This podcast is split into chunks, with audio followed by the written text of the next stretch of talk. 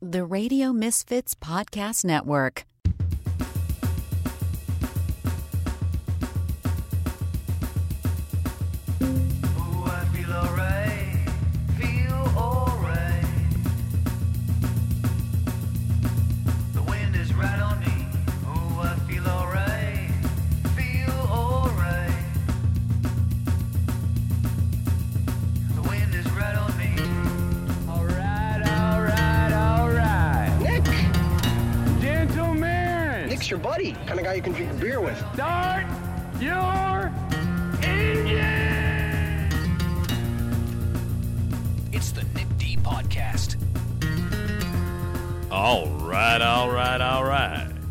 Hello, yeah, it's the Nick D Podcast. How you doing? I'm Nick DiGilio. I am your host. Welcome to episode 105 of the Nick D Podcast right here on the great Radio Misfits Podcast Network. Tons of amazing, informative, entertaining, very, very cool podcasts available here at radiomisfits.com. Please check them all out. Subscribe, listen, tell your friends, and please rate and review us on every platform. Please take the time. Rate, review us, start a conversation at radiomisfits.com. Uh, and also be a sponsor of the Nick D podcast. If you got something you want to advertise, we'd love to help you do that. We reach a lot of people. Sales at radiomisfits.com to be a sponsor. Want to be a part of the podcast itself? Leave a voicemail message. We have our voicemail lines open 24 7, anytime, anywhere, any place, anytime you want to leave a message, a question, a comment, an observation, a request for the magic megaphone. You can do that. Uh, 773 417 6948. Leave those messages now. Drop us an email anytime with questions and comments, everything. Megaphone message 24 7. We want to hear from you. NickDpodcast at gmail.com. My thanks to Jason Skaggs for all the cool stuff and the and the crazy uh, themes and the music and all the really cool stuff. And uh, coming up on this episode of the podcast, my dad's going to tell a joke as he does every Tuesday on the podcast. Uh, we love hearing my dad's jokes. He's going to stop by and tell a joke, uh, and uh, he's going to have to push her out of the Hi, way. I'm Carrie Russell, and I love Nick's show. I know you do, baby. So my dad's going to tell a joke. Esmeralda Leon is going to join me. We've got a megaphone message, as we always do. And again, if you have any weird, specific message that you want me to speak into the megaphone, it goes out into the ether. If you want to tell a story, do a joke, plug something, give a message. Megaphone message is wide open. Send me your messages at nickdpodcast at gmail.com. We got one for today. Got some uh, voicemails and some emails we're going to catch up on. We've got celebrity gossip and meltdowns and some celebrity drama that we're going to joke about. We got more Japanese candy to taste test, and uh, we will talk more about our upcoming uh, gig at Zanies, and we hope that you can make it. It's on uh, Tuesday, January 17th. That would actually be a week from today, one week from today. Get your butts out to Rosemont and Zanies and let's pack the place. The last time we did it in November, the crowd had a great time. It's interactive, it's fun. You're a part of it. You will be a part of a recording of a live podcast, which will become an episode that will go out uh, the next day. We've got really cool prizes to give away, some dinners and some uh, Abt Electronics uh, uh, gift cards and some. Uh, we got swag, Nick D podcast T-shirts. Thanks to mybasement.biz, the basement custom shirts. I want to thank uh, Ron and Jackie for providing the T-shirts that we'll be giving away. They're at 4723 South Ashland Avenue in Chicago. 773-247-5559 or mybasement.biz. Thank you for the T-shirts we'll be giving away. We've got Nick D podcast coffee mugs and much, much more. The great Dwayne Kennedy, Emmy Award-winning stand-up comedian legend, is going to be live on stage. We'll talk to him. And my dad, my aforementioned dad, who'll be telling a joke on the podcast today, We'll be live on stage telling jokes to close the show. It's going to be a blast. And here's the deal. You can go to rosemont.zanies.com right now and get your tickets. If you want you can get $5 tickets. That is a huge, massive discount on the door uh, price. If you use the code FUNNY, F U N N Y, all caps, all caps, FUNNY, F U N N Y, all caps, use that code, FUNNY, uh, and uh, you will get $5 tickets. That's a massive discount. Uh, we want to pack the place. We know a lot of people don't have the kind of budgetary uh, things that they want. They want to save a little money. Or if you want to buy a whole bunch of tickets, it's easier to do it that way. So $5 tickets are now available using promo code FUNNY, all caps, F U N N Y, rosemont.zanies.com. Use that promo code, get your $5 tickets. We'll pack the place and have a great time. Or you can call the box office at 847 813 0484. Zanies in Rosemont, next Tuesday, January 17th. Doors open at 6.30. Show starts at 7.30.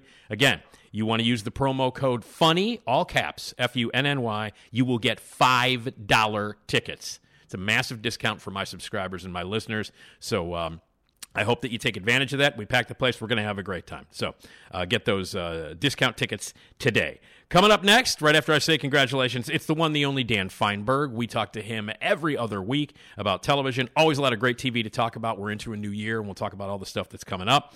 And you can check out thefineprint.com. He writes for the Hollywood Reporter. And it is time to talk TV. And we'll do that right after I say congratulations. Right after I say congratulations. There you go. It's supposed to work when I press buttons. You're about to listen to the Nick D podcast. It's by far the best decision you've made today. It makes the other podcasts seem like crap. Oh, yeah, don't be a jagoff.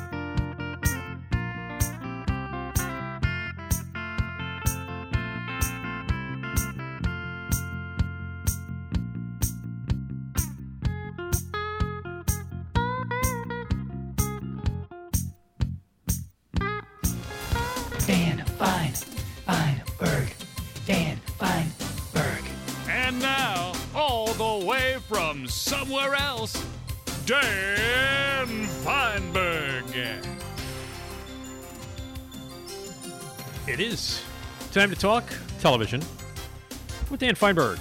Um, you can check him out at the Fien Print, thefineprint.com, and uh, he writes for the Hollywood Reporter, and has been uh, talking TV with me for many years. And it is uh, officially our first uh, show together, first podcast episode together for 2023. Uh, Happy New Year, Dan! Yes, happy new year to you as well, Nick. Um, and you are now keeping busy. It's the beginning of the year, and uh, you were telling me uh, before we started recording here that you've been spending a little time, and you will be spending the next ten days or so in Pasadena. Why are you In- doing that? oh, it's a good that that that's actually a very good question. I have no legitimate answer. Um, unfortunately or coincidentally, the answer is that it is uh, the triumphant return of the in-person Television Critics Association press tour. Um, for for the uninformed, uh, the Television Critics Association press tour is the biannual and in the two times per year rather than the every two years version of the word. Gotcha. Uh, um, and it is the biannual time at which the networks and streamers and all of the other various production entities of television bring their programming for the next six months to a room packed with television critics, uh, or at least that's the way it used to be. Uh, but then for a little while, let's say about two and a half years, that was not an appropriate thing to do. Um, right. And so the last time we had an in person press tour was January of 2020. We came very close in the summer to having an in person summer press tour, but it got pulled at the last second or like two weeks before because of rising COVID numbers and concerns and whatnot. Uh, But we are taking all sorts of various precautions. Everybody is masked up, everybody is vaccinated, all of that fun fun stuff and uh yeah so today was the the first or rather sorry yesterday that would Yesterday, be uh monday monday was the Yeah. first day Yes, today isn't Monday. It's not Monday evening. Today right is. No, absolutely. Tuesday. Um, And so yesterday was the first day, um, and it was Paramount Plus. So, uh, so Joshua Jackson and Lizzy Caplan were there to talk about their upcoming Paramount Plus extension that no one really wanted of, uh, of Fatal Attraction. Uh, there were people there to talk about a prequel that no one really wants of Grease, uh, and other various Paramount Plusy things. Though interestingly, no panel featuring Taylor Sheridan, despite the fact that Taylor Sheridan has 17 shows on Paramount Plus at the moment. So It's that roughly 17 shows on. give or take. I mean, it, he's got like four or five more in development as well, in addition to his current three or four. So the Right. dude, the dude's got a lot, but no, no panel with Taylor Sheridan, unfortunately. Uh, but yeah, it was you know just uh, good to be back in the rhythms, uh, surrounded by various people who cover television, and uh, we will see if this becomes a super spreader event or not. Well, no, a panel, I guess, because they're shooting, and I follow Katja Herbers um, on all her social medias, and she's been doing a lot of posts from the set.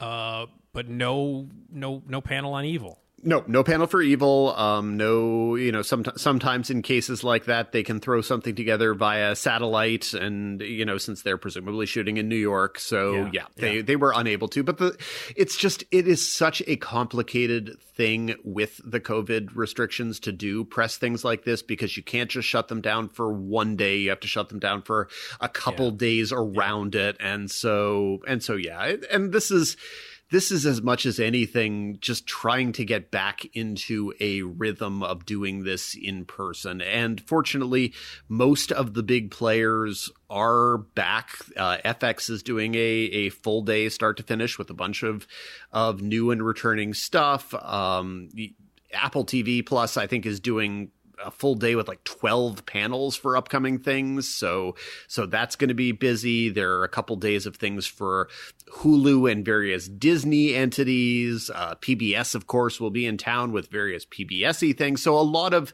a lot of the big usual suspects will be making their returns. And, and I think the hope is just that everything moves smoothly. It doesn't become some sort of cesspool of, of disease and germs, which it always did anyway, because you've got, you know 200 TV critics in a room from all over the country in Yeah. the middle of winter breathing germs on each other. So it, it's it's inevitable. Uh, Yeah. but one one day in the there is no disgusting horrifying coughing coming from the ballroom. And so who knows? Knock on wood What are you? Are you uh, doing any of the panel? Are you uh, moderating anything or doing any of the it's panels? it's not a moderating thing because it's all uh, it's all just questions from, from the room. Yeah, I presentations, Okay. presentations, and Q and A's led by the reporters. Whenever the networks try moderating in any way, we revolt. So that is Gotcha. that is the plan. And for the most part, for the most part, I use it as a sort of awareness mechanism, kind of getting things on my radar and Mm-hmm. finding out what showrunners are very good at selling their shows for possible appearances on my weekly TV top TV's top five podcast, etc. So, Gotcha. so yeah. Is there a new episode that uh, people can check out of the podcast? There is not. We are actually we are actually a little bit fallow at this moment. We took two consecutive weeks off. Uh, normally, the podcast comes out every Friday. It's uh, Right. myself and Lesley Goldberg talking about talking about TV. But we took the last two weeks of December off for end of the year stuff, and then uh, and then Lesley got COVID this week, and so uh, she she was not sounding good enough to want to be recording podcasts. When I had when I had COVID back in the end of November, I was really basically fine. Uh, Yeah. and and she I mean, we recorded. We recorded Exactly. when you had it. Yeah. as as did Lesley as did me and Lesley. So uh, they're basically COVID comes in many different shapes and sizes. I had the one that was perfectly acceptable to record podcasts in. She unfortunately does not. But our hope is that this week we will find some way to record something so that it's not four straight weeks dark. Because as you know, the podcasting beast has a gaping maw that needs to be filled constantly. That's right. Speaking of which, I am filling another uh, gaping maw uh, when my SNL podcast drops tomorrow. Um, Ah. Yes, I have a new podcast that's dedicated Nice. entirely to SNL, and it's called "That Show Hasn't Been Funny in Years." And, um, and uh, I would love you to be a guest uh, just to talk SNL. Absolutely, at some point. I mean, gi- given that I feel like we do talk about it basically every we other do. week. Well, I mean, the, the thing is though, when I when I have like guests on every once in a while, because uh, I'm going to have guests, and sometimes I won't, sometimes I will. It's you know, it's a once a week podcast. And uh, when we when we talk, I just want to get your thoughts on when you first started watching it, what your favorite casts were, your favorite episodes, sketches, that kind of stuff. Oh, so sure. I'm gonna I'm gonna interview my favorite people and my you know people in the media about their personal experiences when they first started watching it and how they feel about SNL and all that stuff. So I am I am more than happy to do that, and I I look forward to the opportunity. Great. Well, my first, the first episode, which drops tomorrow, uh, Dan, is an entire episode dedicated to the potato chip sketch. That's the first episode. the entire episode is dedicated to the potato chip sketch. No guest, just me talking about the potato chip sketch and playing back a little bit of interviews about it and clips from it and stuff like that. But I'm I'm going to analyze for the entire episode the genius of the potato chip sketch. So That is that is an ambitious thing to do, but on the other hand, it is absolutely a sketch that I know has has many dedicated fans, and so I'm sure. I'm sure it'll break through with that fan group. Well, well, that's I wanted to I wanted to make sure that people knew I was going to dive into the deep end, so I started with an entire episode dedicated to that sketch. I thought, you Definitely, know, definitely. That way, you can alienate all the casual fans as quickly as humanly possible. I just wanted to make an announcement, Dan. You know what I mean? That's what I wanted to do. So anyway, but I'd love to have you on. We'll talk about that off the air. Get you on. Uh, on uh, that that show hasn't been funny in years. We'll uh, get sounds good. Okay, cool. Well, let's talk about some of the uh, some of the new stuff and some of the things that you have been um, reviewing. Um, uh, I- feel very. This is a scoop for my for my podcast here. Uh, the new HBO uh, and HBO Max uh, streaming show, oh, also on regular HBO, is The Last of Us, which is a show that, well, I don't know if you watch HBO at all, you've only been seeing uh, advertisements and commercials and, and stuff for it for I don't know three months now.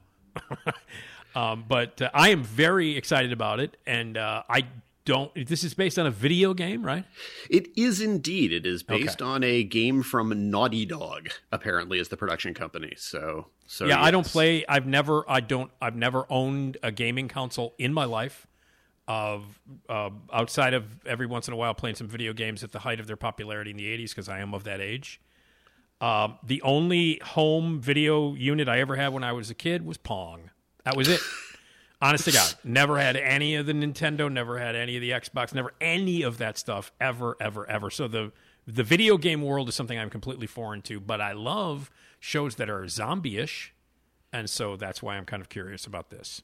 Indeed, this is zombie-ish. Um, I'm pretty much with you. I I have never personally had a video game console. My brother had a Game Boy uh, when we were younger, uh, and so you know we played on that. You played a little Tetris, did you? Oh, absolutely. I still, you know, I, I love me some Tetris. I've still been known to, while I've been walking, play a little Pokemon Go. Uh, sometimes, sometimes when I am really, really bored, I've been known to play Candy Crush. But they are not uh, likely to make a prestige cable HBO drama about Candy Crush. They did an emoji movie. I'll tell you that. So, uh, uh, and I believe a sequel to an emoji they movie. I feel like there have been multiple. yeah. Yeah, so so indeed, uh, yes, as you as you say, this will be my first time discussing the show out loud. My review Excited. is over. My review Thank is over at the. Hollywood Reporter, uh, Yeah. but that is my written review. Um, and uh, I, I really like The Last of Us. That is that is the sort of the the bottom line. It it does not jump into. So okay, let's let's go with the premise Yeah, first yeah, for yeah. whichever people don't know what it is. The premise is basically it is a post-apocalyptic America, a a base it, it- it's a vi- it's a mushroom born virus. It's basically mushrooms spores fungi whatever however you want to put it uh, take over people's brains and bodies and uh, in some cases turn them into fungus spreading killing machines and in some cases just killing them uh, so it takes place 20 years after the zombie outbreak, and basically everything is decimated, and uh, the infected still roam the streets, and and some of them are just very, very familiar, kind of brain dead, crazy looking zombie things, and then some are much more creative in that fungus kind of way, where they have scary, florid mushroom type heads, not your basic uh, you know, sliced up on a pizza kind of mushrooms, uh, more like you're out in the woods and you find something that's very, very colorful with ridges and tendrils and stuff. That's what it looks like. Um, I would say shades of annihilation in terms of some of what the look of it is. Uh, Well, you've just, I've just, I've just perked up. shades of in terms of the visual style of some of it. Uh, but yeah, so and basically what you have here is you have a your quintessential relationship between a a child and a paternal figure. The paternal figure is is reluctant and gruff and and you know battle tested by a world that has been turned upside down for 20 years and the child is uh is basically the hope for all humanity and uh the the gruff adult is played by um Pedro Pascal who plays a fairly similar character in the Mandalorian uh but but replacing uh, Baby Yoda in this case is a teenage girl named Ellie who has been bit by the infected but did not turn herself. And so the question, as is always the case in such situations, is is there a way that they can turn whatever keeps her immune into a cure to save humanity? Yes, maybe, but only if they can get her to some sort of scientific facility at the other side of the country. And so they travel across the country encountering humans, but as anyone who has watched The Walking Dead or read The Road or any number of other things knows, sometimes the mushroom virus is bad, but the humans are even worse. Yeah. Um, so it's very archetypal. It is it is very much and is particularly true in the first episode, which is kind of uh, virus outbreak and then post apocalyptic 101. And so the series was created by Craig Mazin, who, who whose career until five years ago was he wrote a lot of those sort of type, scary movie knockoff type movies. He did superhero movie and a lot of Oh, very no. very and a lot of very bad comedies. But then he did Chernobyl on HBO. Oh, oh my God! Now I knew that it came from the people who did. Ch- God, oh, I had no idea that the same people that wrote the same guy who wrote Chernobyl wrote those. It is it, the Chernobyl in particular was this gigantic career shifting project. Clearly, Um, but you know he he still did make Chernobyl, so obviously it is correct. And then he he did it with uh, Neil Druckmann, who is the creator of the game series, and uh, Craig Mazin directed the first episode, and it, it's it's decent. Like it's not it's not bad, but it's not it's not hugely scary. It's not hugely disturbing. It's really introducing this world, introducing the rules. Uh, the second episode is much better because it establishes the relationship between these two main characters, and I think that both uh, the guy played by uh, Pedro Pascal and the teenage girl who's played by Bella Ramsey, who people will know as uh, plucky Lyanna Mormont from uh, Game of Thrones. Uh, she was one of the appealing parts of the later seasons of of Game of Thrones. Um, and th- and they are both really really good and really really good together. They have a completely likable and believable dynamic between the two of them. Uh, it's you know sort of it's it's like so many gruff paternal figures and children dynamics that you've seen play out. This just happens to be a very likable, well played version of it. The second episode is when you start getting into the the scary stuff with the with the mushroom people, with the infected, and the effects are are very very good. Uh, the the makeup stuff is good, and the sort of CG augmentation is is very very good. And then the third episode is when you get a much clearer sense of kind of why this is such a popular game, and a lot of it has to do with the specific interactions and the human characters. And as they go around, go through the country, they pass through one makeshift civilization after another and and sort of encounter all of these different ways that humanity is continuing mostly for the worse. The second episode has this beautiful central relationship between a pair of survivalists who have this lovely gay love story in the middle of this zombie story, and they're played by Nick Offerman and and Murray Bartlett uh, from White Lotus, Yeah, yeah. and it's it's just such a good episode, and the performances from Murray Bartlett and, and Nick Offerman are so good. Uh, and then you and then as things go along, pop a lot of other actors who people will recognize pop up. Melanie Lynskey is in a couple episodes. Everyone loves Melanie Lynskey. She's very good. Uh, uh, Storm Reid, who's done a lot of work. She was in the Wrinkle in Time movie. Uh, she's got a fantastic episode.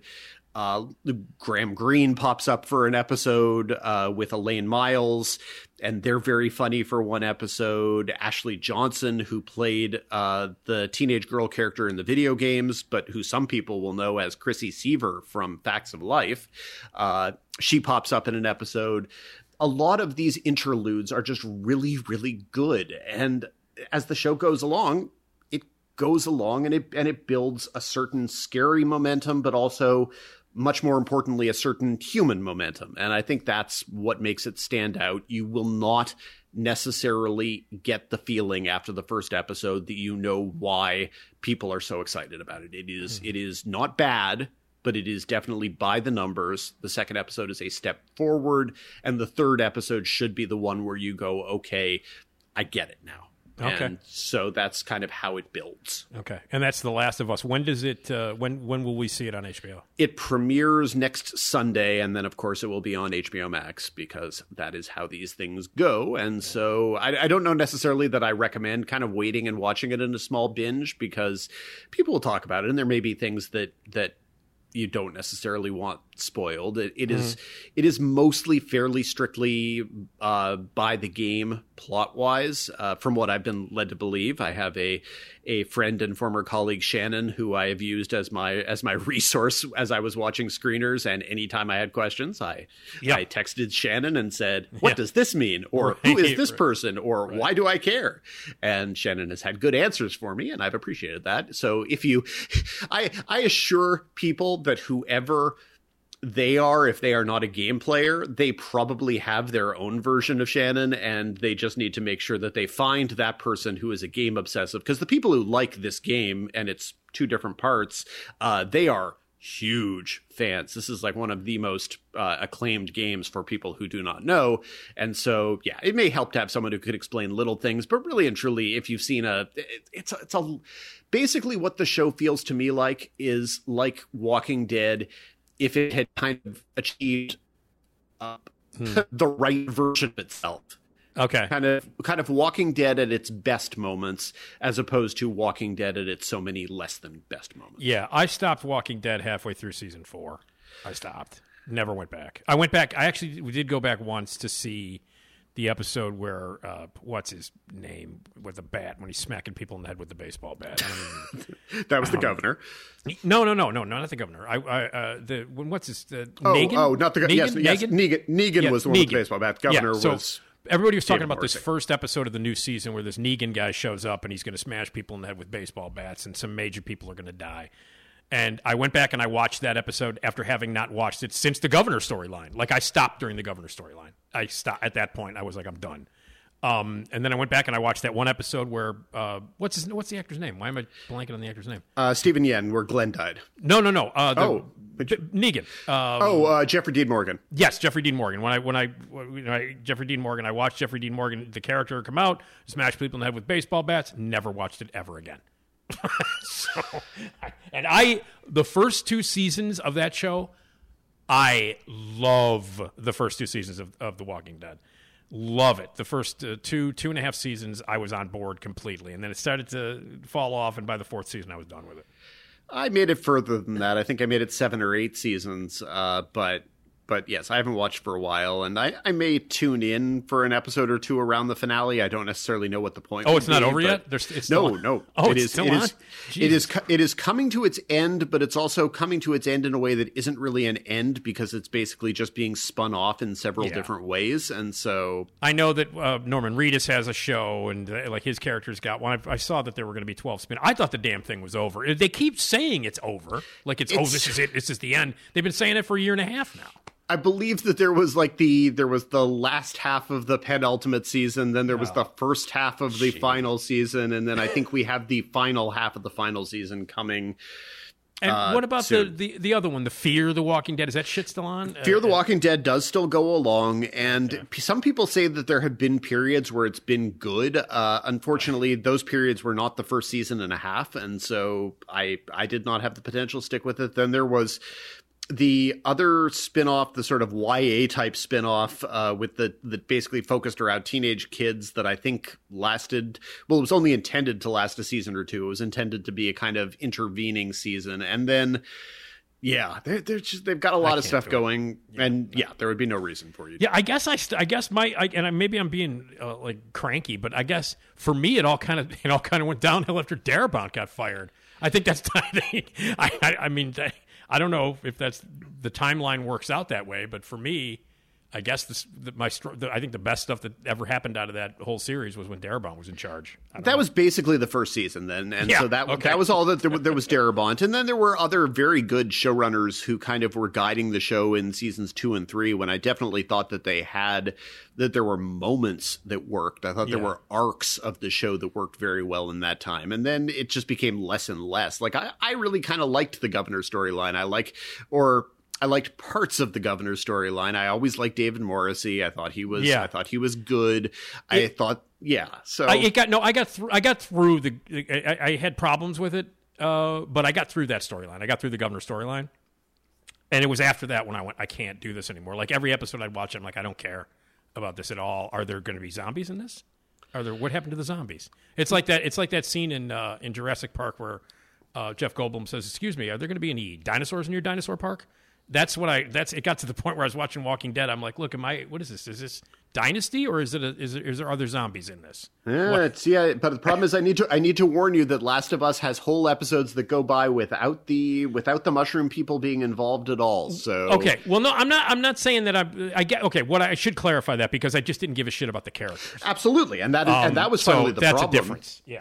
And and also, you know, Greg Nicotero's makeup work on that show was obviously remarkable, and that is Yeah. and that is and that is a thing that has to be put out there up front. It was remarkable. It was excellent. It was. uh, You know, sort of genre, not genre defining because it had already been defined, but it, it sort of it, it set its own place. Yep. On the other hand, after eight or nine seasons, it was really hard for anything that any of the zombies did to be different from Yeah. what the zombies had done before. And so a part of the tremendous relief of this is that the infected really do look particularly in their more mushroomy moments Yeah. uh they they, they look and feel different And Yeah, so okay. it, it's a fresh version but still Well- is much more of the uh the the, hu- the human side is where the real drama is Well, that's fine with me because, like, I mean, for me, you know, uh, I I mean, the zombie subgenre is my my favorite genre of all time is horror, and my favorite subgenre of of that is zombie. And of course, I go back to to Romero and Romero's movies. If you look at, at Romero's movies, I mean, there are sections of his films, especially Day of the Dead, where there are no zombies in sight and it's just people talking, and it's awesome because it's George Romero. because it's George Romero and the writing is so brilliant and there's something to say and it's satirical and awesome. So when you're able to do that, and I don't care that the zombies didn't vary. I, I like zuffling, you know, shuffling zombies like as much as the next guy. Um, if it's good, if it's good, and for me, it got to the point where The Walking Dead was not interesting anymore. Even the zombies weren't fun. So I th- and I think that was a reasonable opinion. Maybe this will feel a little bit like a reboot. A lot comes down to if you like Pedro Pascal and Bella Ramsey. I really did, but Okay, definitely the third the third episode is the one that that I'm- should let you know if you're on board. No, I'm gonna. I'm definitely watching it. I'm really looking forward to it. I mean, any zombie stuff, I will watch it. I will always give it a chance because I love zombies, and I always side with the zombies. I don't know why. I always side with them. That's a George Romero thing. By the time by the time George Romero made Land of the Dead, they were the protagonists, and I'm fine with that. So I'm totally fine with that. Uh, hey, speaking of HBO, when does the Watergate thing uh, come on? I think February or March. I think Okay. that's I think that's when it is, and I'm you know I'm obviously curious about that. It uh, it it is directed by David Mandel from uh, from Veep, uh, and this is this is is it White House Plumbers? Is that what? Yeah, that it's what called. I think it's called White House. Yeah, it's Yeah. called White House Plumbers. It's Woody Harrelson. I'm already in. Exactly, Woody Woody Harrelson, Justin Justin Theroux. It is Yeah. a it is a great cast, and uh, it looks like it should be good. And I didn't feel as if Gaslit on Starz was so defining when it come when it came to the story that Mm-hmm. I necessarily needed that I needed the version that I needed to see no more Watergate stories. I think I have an interest still, so Yeah. I can be Yeah. curious about that. But I've seen I have seen only the trailers that Okay. they're showing. All right, cool. Uh, so we'll look forward to that uh, at some point. Um, all right, the last time um, that you were on with us, you were like, "I'm I'm about to post a review, and uh, uh, and I'm working on writing the review f- after watching Paul T. Goldman, which is a a, a very strange uh, Peacock series that is, I guess, from Seth Rogen's production company."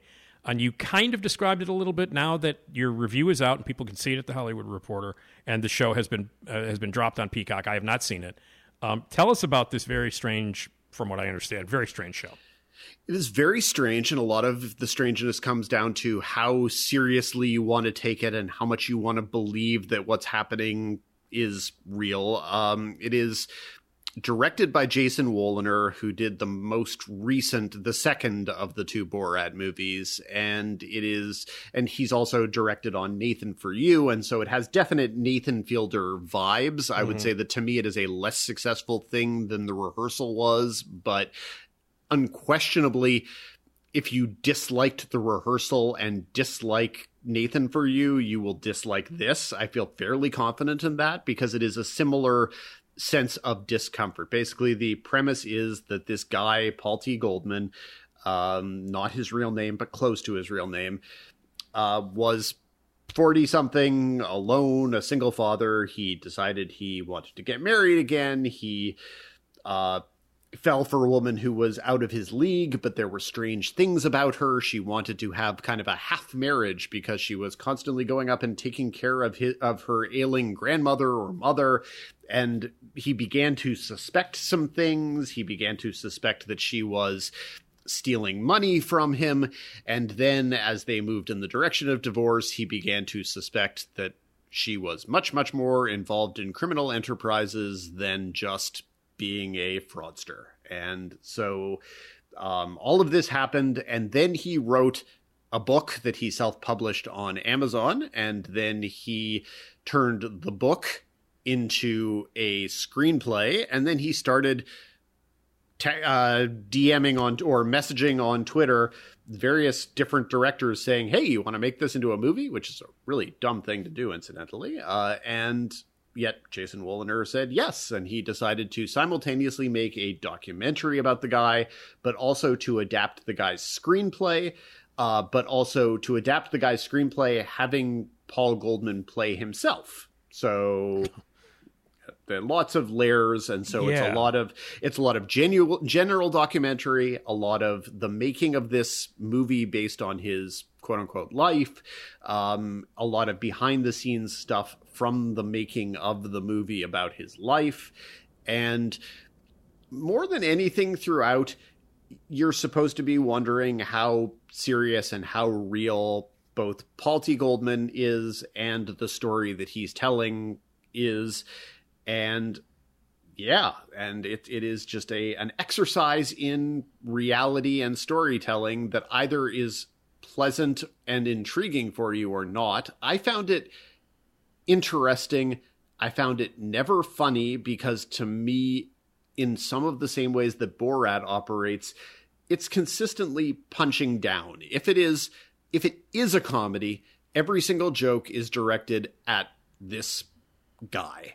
And if you're supposed to laugh at this guy, then clearly this guy is significantly deluded and his delusion is apparently the license to laugh at him and I find that uncomfortable if he's real. If it is all a ruse, which is completely and totally possible, that this is all structured as being a real thing, but it is not, then I don't know because it's not funny. Um, but it's either very fascinating, but somehow retrograde in its power relationships, or else it's just retrograde. And I can't tell yet. I've seen five of six episodes, and a lot really is going to depend on where the final episode goes, what gets uh, revealed, and yeah, it's it's hard to describe. It's sometimes hard to watch because of all of the cringy humiliation humor. And if you're comfortable just laughing at this random guy who might be deluded, and if he's not deluded, he's just kind of pathetic. If you're comfortable with that, then laugh away at this guy who is not has no particular agency in this situation at all. He's he's effectively a powerless guy. Uh, so yeah, it's it's tough, and it and some yeah. some people find it very funny apparently, and I'm concerned by that. I don't. Uh, I, this is not my. This is definitely not my thing. I, there are sometimes I like the, these kind of things. I mean, look, I'm a, I'm a, I am, a, I'm a huge fan of Tom Green. Um, you know, I and I love what he did, and I think he's a pioneer in that. if you want to say that, a pioneer in that kind of thing. I mean, you know, the guys at Jackass owe him a check. I think. Um, and you know, I, I sometimes I like it, sometimes I don't. Um, uh, sometimes I'm very uncomfortable with it. I'm not a fan of Borat in any way, shape, or form. I don't like either of the two movies. I, I like, you know what I like? I like Sacha Baron Cohen when he's not doing his own shit. Like I loved him in Hugo. I like him in, you know, I liked him in uh, Talladega Nights. Don't like him when he's doing his own stuff. Don't like Ali G. Don't like Borat. Don't like uh, what the hell was the fashion uh, Bruno, Bruno. Bruno, none of that shit. And uh, and a lot of this stuff makes me uncomfortable, and I don't like it. And yet, there are certain things I don't know what it is. I, I can't be discerning about it. I can't explain. Like for instance, I think Windy City Heat um, that is hilarious, and uh, uh, and that's the Bob Goldthwait. You you remember Windy City Heat? Yes, Obviously. I do. That one, I, I don't for some reason I don't know why. It's it is again, it's a joke on somebody. Uh, It's I mean, at its core, it's mean spirited. Normally, I don't like it, but for some reason, Windy City Heat made me laugh. Um, uh, and it's and at its core, it's the same kind of thing. Don't you think? It is, and as is something like uh, the Joe Schmo show, which had Yeah. several different incarnations, and some people loved that. I think a clear difference uh, with Tom Green or with the Jackass guys is that the joke is on them. Yeah, And no, that is where the joke yes. is directed. Yes, yes, yes, yes. And they are the people who are telling the joke, and they are bringing the joke upon them by saying, "Please laugh at me." You're right. Um, you're right. You're absolutely. That's a huge difference, man. And, and you're bringing that up. That's that's, that's true. And you're right because they, they are the targets of their own jokes. I mean, the jackass guys just like they, they kick each other in the nuts and laugh at it. That's the joke.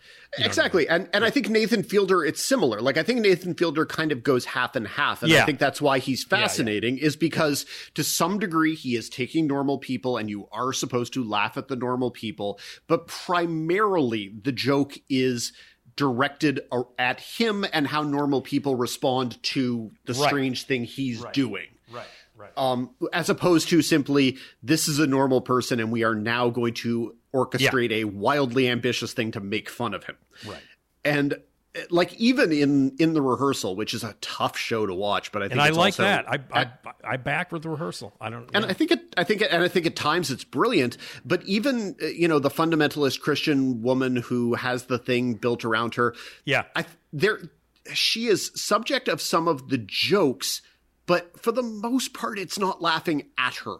And Yeah. and Yeah, yeah, and I yeah. think. And, it, and it's a tough line because it's it comes right up to that line, and I see why you could maybe think that it is, but at the same time, it's as much laughing about him and the strangeness of the situation that he has orchestrated.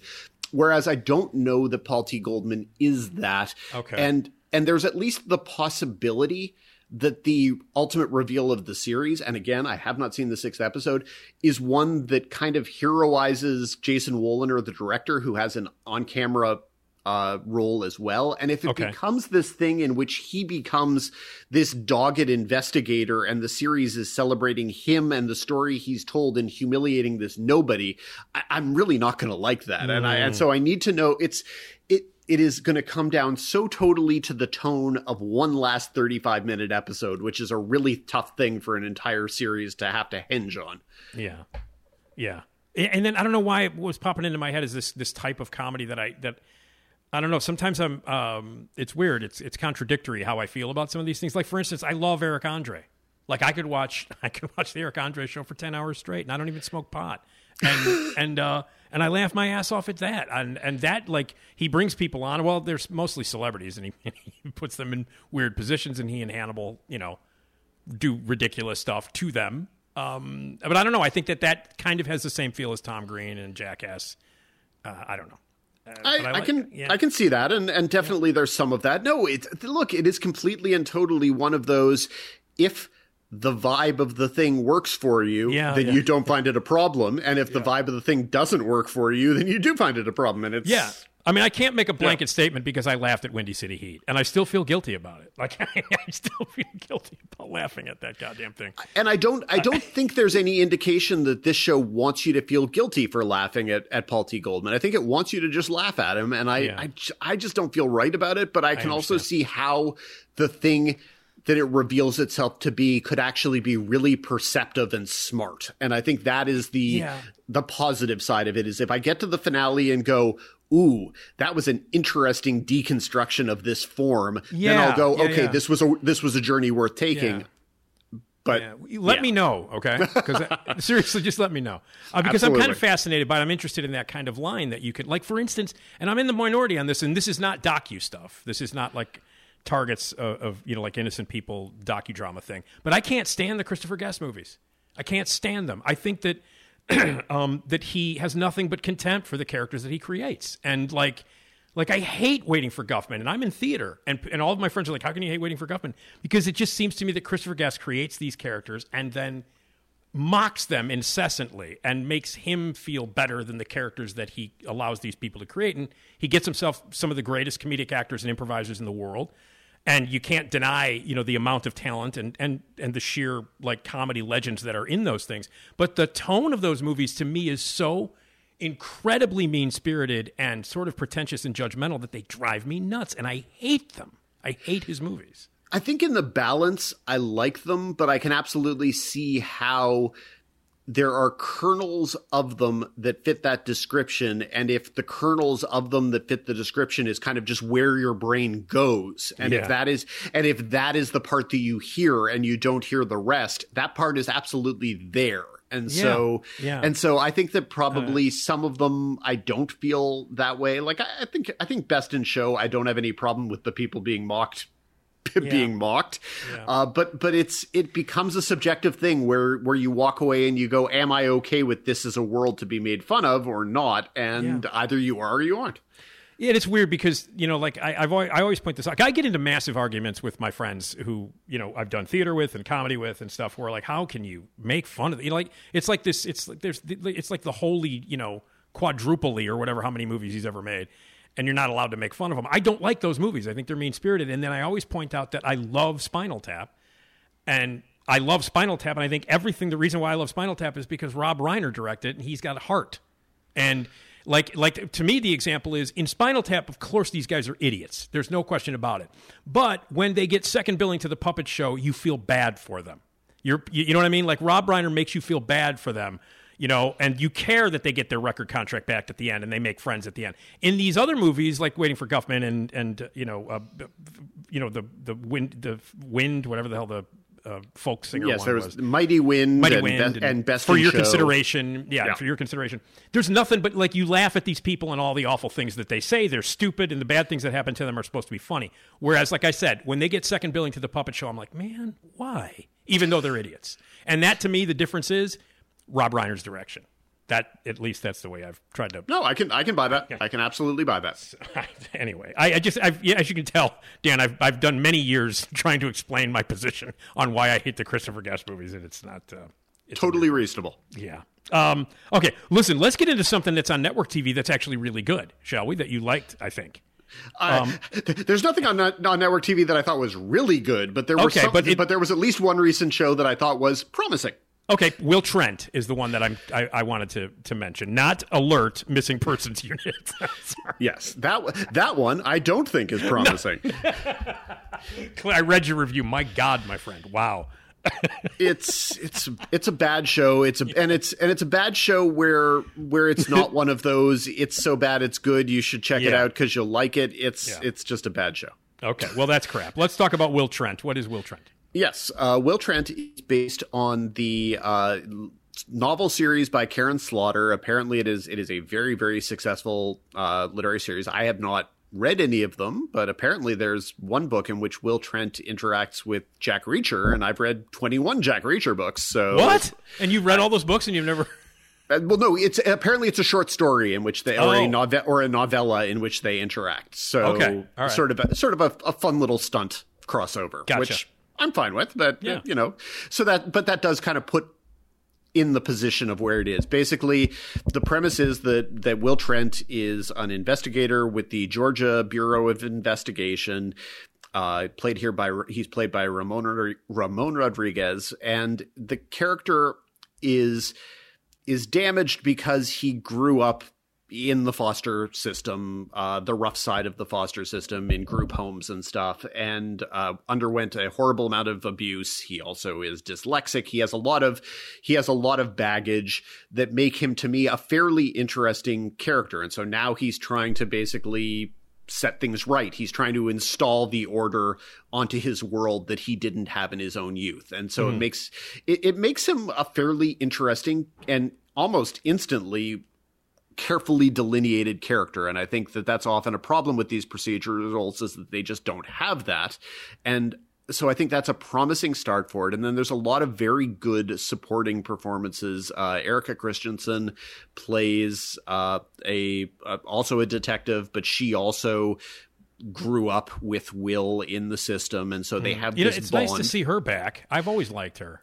Oh, she's and she's great, and she and she's Yeah. and this is a really good part for her. Good, and good, good, and I good. and I thought that the, the dynamic between them was an interesting dynamic because these are two people who whose relationship has evolved over the years, and it includes a sexual component, but it also just includes they're the only two people in their world who understand their past. And Hmm. and so they speak a language and they speak a language where they don't need to speak the language and so it's not a relationship in the sense of they're not married, they're not really dating, but they turn to each other because they see in each other something that they know and something that they feel safe in. And and I think it's a I think it's a good relationship. I think a lot of the supporting performances you have uh, uh, Sonja Sohn, uh, Kima from The Wire, of course, who plays Yeah. his boss. Yeah, yeah.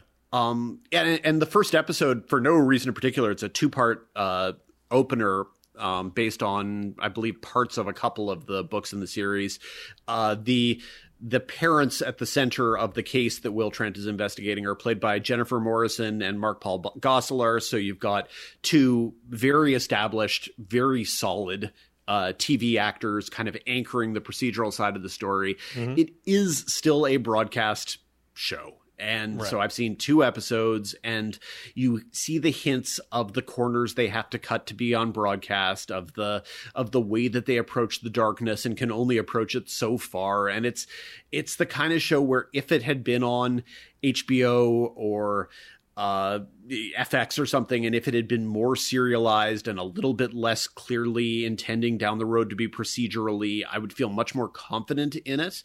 But so many procedurals I watch, and Alert Missing Persons Unit would be a fine example, simply just don't have characters who are interesting no matter how the writers would try pitching the characters to you and this one does it, it, has good interesting characters who could be at the center of a good show they could ultimately be at the center of a completely forgettable show i will i will probably watch a handful more episodes and i haven't felt that way about a broadcast drama um, and a broadcast procedural at that since the fall that uh, that Evil came out. So it's Oh, been wow. a few. It's, I'm not saying it's as good as that. I'm just saying it's been a couple years in a row where because that fall, the fall that Evil came out, there were three really solid broadcast dramas. There was Evil, there was the Cobie Smulders thing, and there was an Allison Tolman alien invasion type drama on ABC. They were all ambitious and above average by broadcast standards, and they all basically failed to different degrees in terms of finding an audience. At least Evil was able to make a jump over to Paramount Plus, where apparently it's doing well enough to live on. Thank heavens.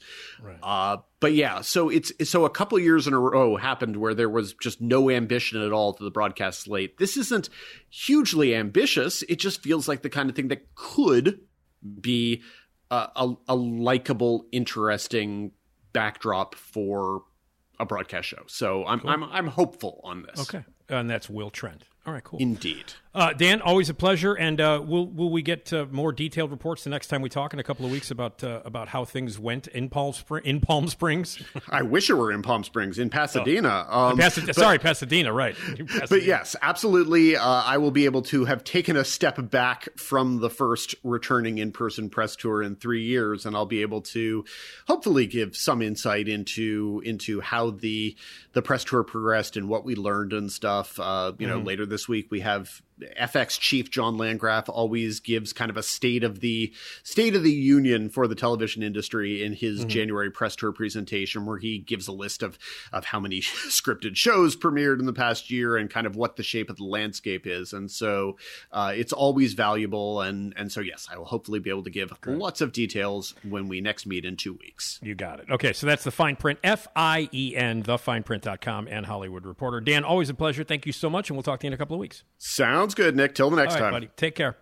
Dan Fienberg, everybody. He's the best in the world of TV. Check out thefineprint.com, F E I N. And now let's talk to and say hello to the one and only Esmeralda Leon. Esmeralda. Yeah. Esmeralda Leon. Yeah. Esma. I'm talking about that Esma. Esmeralda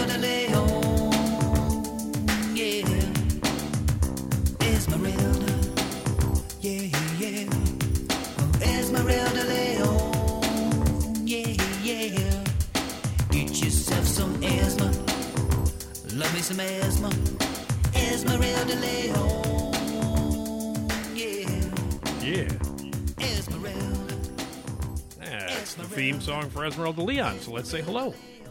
Hi, Esmeralda. Hello. How are you? I'm good. How are you? Good. I'm okay. I'm pretty good. Um, we are uh, a week today, a week away from our second show at Zanies. Very exciting. It's going to be awesome. I can't wait. um, Yep. So it's next Tuesday, January 17th, Zanies in Rosemont. Mm-hmm. Uh, a whole bunch of really cool stuff to give away. My dad's going to tell a joke. By the way, I heard the jokes he's telling, Esmeralda. Um, he's even going bluer on this one. My Oh, dad's gonna- wow. my- yeah, my dad's Even go bluer. even bluer than the last time. Man. I heard the jokes. He ran them past me this weekend. I was like, "Yeah, Dad, the, the, those are good, but uh, they're a little, little dirty." My dad's working blue. So, eighty-one-year-old dad telling dirty jokes at the end of the show. So you might want to come check that out. Uh, speaking of jokes, uh, a really great uh, comedian, um, Dwayne Kennedy, is going to join us uh, live, and uh, that'll be your first time meeting him. He's he's amazing. Yeah. You'll, you'll love him. I lot know his one of his nephews. You know one of his nephews. You'll have to make sure you bring that up. Yeah. Maybe he Yeah. owes him money or something. I don't know. Let's uh, we make sure you bring Maybe, that up. yeah. I start a whole world Yeah. of trouble for him. Uh, so Dwayne will be there. We got a bunch of stuff to give away, including swag. We've got uh, Nick D podcast T-shirts to give away, courtesy of my friends over at MyBasement.biz, the basement custom shirts. Ron and Jackie made up a whole bunch of shirts for us to give away. And they are at 4723 South Ashland, 773-247-5559, mybasement.biz if you want any T-shirt needs or screening needs or any of that kind of stuff. Uh, they provided the T-shirts. We have coffee mugs, Nick D uh, podcast coffee mugs that Ed had made up for us, our boss over at uh, Radio Misfits. Nice. Um, all kinds of fun stuff. Uh, we're going to do interactive things. It'll all be recorded. You will be a part of a live podcast that will last forever, and it's going to be a lot of fun. so, and now, Esmeralda, oh, I thought Yeah. you were making that sound like like it was going to be like a Twilight Zone where we're there forever. yeah, yeah, we're stuck in Zanies and Rosemont forever. Yeah. what are you We won't be able talking to. We'll, it will look up and it, like it'll be like we're in a box. We'll all look up to the ceiling and it'll be people. Giant heads will be peering in and looking at us like we're little dolls in a box. Oh wow. Like that one episode that actually they made. Um, you know that? Uh, did you know that Felicity did a Twilight Zone episode? Hi, I'm Keri Russell, and Really? I love Nick's show. yeah, yeah, yeah. When yeah, was yeah. this? Season four, um, Oh. or season three? Sorry, season three. And it was all in black and white. It was directed by Lamont Johnson, who actually was an original Twilight Zone director. He directed five or six episodes of the original Twilight Zone. Mm-hmm. and they adapted a classic Twilight Zone episode where all the main characters were stuck inside this room, and you find out that they're little toys in a box at the end. And so Felicity, Yeah. Felicity, and Ben, and Noel, um, and everybody else, uh, you know, all the supporting characters, they're all dolls in this box, and it's it was shot in black and white. They used the Twilight Zone theme at the beginning. It's an amazing episode. It's an amazing episode. Is that It's the out. one where they like there's a ballerina? Yeah, that's it. That's the one. And there's like another, Yes. and they just are like, Yep. I don't know. I was just. how do we get out of and then, here? yeah. How, how do we get out of this room? And it's like I think it's called the room, if I'm not mistaken. It has nothing Yeah, to and I, I remember they like stacked themselves high enough, Yep. and then in the end, Yep. They get one of them gets taken because they're a doll. right. So they're then- dolls, and that's the, and you picked find that out, and and it, imagine the main characters of Felicity Hi, I'm Keri Russell, and I love Nick's show. in And that. are they all themselves? yeah, yeah, they're no, yeah, they're Ben, they're Noel, they're Felicity. You know what I mean? They're, yeah, they're Megan. They're all the regular. they're all So regular- they're all they're like they just It was- got it- into a box. Yeah, there's no. It's a one. It's obviously a one-off. You know what I mean? It's a one-off. Right. One. And it was it was aired. It was aired Halloween week of that year. And uh, Oh, that's fun. And it was awesome. It's a great episode. And I and I know. Wait a minute. She just Hi, I'm Keri Russell, and Oh. I love Nick's show. she's in black and white. Of course. she wants to talk to you about it. She's Hi, like, I'm I Keri have fun Russell, doing and it. I Well, love. I Nick's will tell you this: if we get the real Keri, well, not that this isn't the real, because she Hi, is the I'm real Keri Keri. Russell, Hi, hi, Keri. and I love Nick's show. Because that is actually really Keri Russell saying that. That really is. It's Right. um, but um, but like if I get her on the podcast, besides talking about Cocaine Bear, I will definitely talk about. I mean, I'm going to talk her ear off about Felicity, and without question, the Twilight Zone episode will come up. It's one of the it's one of the best episodes. So yeah. Yeah. very cool. But no, we're not going to be stuck there at Zany's like like Felicity and the gang. the doors are at 6.30 the show starts at 7.30 and a really quick announcement if uh, you want to save a little dough and not, i know not everybody can afford uh, to go out and you know spend a lot of money we have $5 tickets available Nice. Um, and Zanies was like, "Yeah, we'll we'll uh, we'll do some discount tickets for uh, for the people if uh, you don't have a lot of money, or if you want to buy multiple tickets and come with a bunch of people uh, and save some money.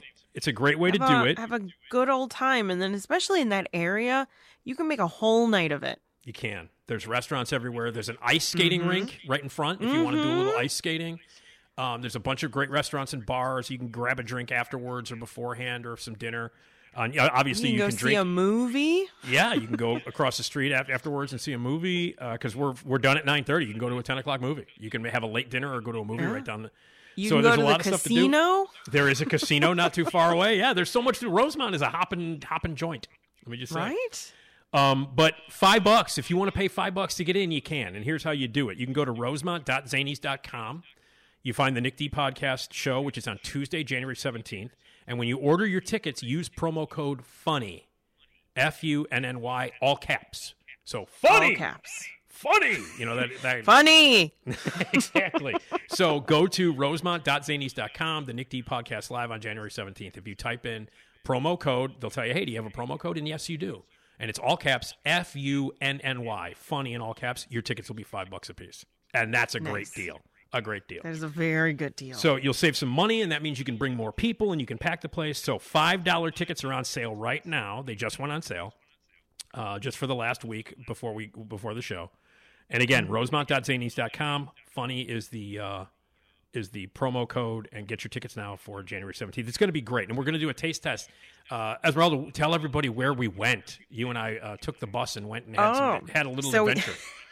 I love that. Where did we took the bus? We, We took did. the bus. we took the to Pulaski this, bus. to this um great candy store called Dulcelandia, which is essentially Candyland yeah, uh, in English. yeah. and they have so many types of candies that are mainly um Latin candies, Yeah. Mexican candies. yeah. Um but they are apparently the largest retail and wholesale distributor of Mexican candy in the Midwest. Yeah. Uh, so I mean, that's it was like it cool. literally. and like, we it was, yeah, there's so it- much. It was literally like walking into uh, Mexican uh, Willy Wonka. Willy- yeah, What would And what would Willy Wonka be in so Mexican? cool. What would what would he be in? What would Willy Wonka be in Spanish? Is there is there is there a um they would probably just say Wheelie wheelie? Willy Wonka. well, that's what it was like. I expected Gene Wilder or my future my future uh, husband, uh, Timothée Chalamet, because he's in the remake, which is coming out this year. Um, did you Oh, know that right. he's playing Willy Wonka? Forgot about that. He's playing Willy Wonka. So it would have been ve- that would be a really interesting way to have like Timothée Chalamet's name pronounced in, Span- in Spanish as Willy Wonka. that would just fuck everybody's mind up completely. Completely. Yeah, I think they just go with it's just Willy Wonka, so that Yeah. you would just say it how you'd go Willy of Wonka. Yeah, but but uh, but it, literally, I walked in there and was like, wow. And also, Esmeralda, the amount of awesome uh, and really specific and very cool pinatas. Yeah, and that's God. not even that's not even the half of it. If you go into their website, which is uh, dulcelandia.com, Mm-hmm. D U L C E L A N D I A, Hmm. they have way more. Uh, you could get a TikTok symbol. See, I don't need that in my life. You could get an Angry Birds head. Well, they had so many of them. They had like uh, characters from movies and characters from TV shows and stuff. Uh, and then you, they had the you regular. could get baby sharks. You could, oh my god! I bet sure. I'm sure parents would be thrilled about that. But but yeah. So and you can get you can get the you can get the pinata. You can get the candy to fill the pinata. And there are Mm-hmm. I mean I mean thousands of different types of candies in there. And I'm not exaggerating. It was like like you walk in there. If you're a candy fan, you're gonna you're gonna be there for. You're never gonna leave. It's unbelievable. Oh yeah. And So then what's we- great about it is that you, you can so they have it loose. You can buy in bags, but you can also just buy loose. So then, like, say you only want a couple of something, Yeah. and yeah, you can buy them by the pound. Well, I have a pound. So you can half. shove We them each- into a pinata, or you just eat them. I, I just got a from the uh, Dolce de, uh, del Solandia, and I'm really tearing that apart. I'm sorry. It's uh, Candyland, um, and it's they have their own bags with the sun with his tongue hanging out because he's very happy because it's tasty. And, And I have a pound and a half of candy, and I tasted a little bit of it that I have doubles in. Mm. and one of them, one of them, and you're not you're not joking, Esmeralda. The uh, you you uh, you guys like your hot shit. Let me, Yeah. man, Yeah, a lot of the stuff is spicy. It's man. spicy sweet. One of them, I thought my brain was going to blow out of my head. Uh, Oh, really? Oh my god! One of them, I was like, "Oh, I have a little piece, little piece of candy." Whoa! Like, crazy. Jesus Christ! Get the fire! Really? Get the fire Oh. extinguisher! Oh my god! Oh boy. But anyway, what we're going to do is we bought a bunch of genuine uh, uh, Mexican candy from that store to taste test with everybody. We're going to give you some Yes. Mexican candy, and everybody, uh, most of the people in the audience will pass it out, and a lot of people in the audience will have their chance to taste test some crazy, wonderful Mexican candy. Um, and that's what we, we we purchased a bunch of that stuff for the gig on uh, Tuesday the seventeenth. So if you come to Broadening broadening your horizons. Exactly, broadening your candy horizons. so if you come out on the 17th, in addition to getting laughs and possibly winning a bunch of prizes, you will definitely get to taste some Mexican candy. So that's all part of Oh, it. yeah. So 847-813-0484. That's the box office for Zanies and Rosemont. And again, rosemont.zanies.com. Type in promo code FUNNY. F U N N Y, all caps, $5 for your ticket. So there you go. Nice. All right. Um. Uh, so I I have a um. Uh. Oh shit! You know what I forgot to do? What? I forgot to load up the voicemail. I went. No, did I load up the voicemail? Hold on a second. Did I? I did not. Did I? Can you do it while we're here? Yeah. Let me see if I can. No, I don't think I can. Uh. Yeah, I don't think I can. We'll have to save the voicemail. Oh. I'll save it for next time. I'll save it for next time. Okay. Let me just say, I will say that Dan from Dan from Bartlett left a voicemail, Esmeralda, mm-hmm. and we'll do it on on Friday's show. We'll do it on Friday's show. I'll remember. I promise I'll remember to load it in.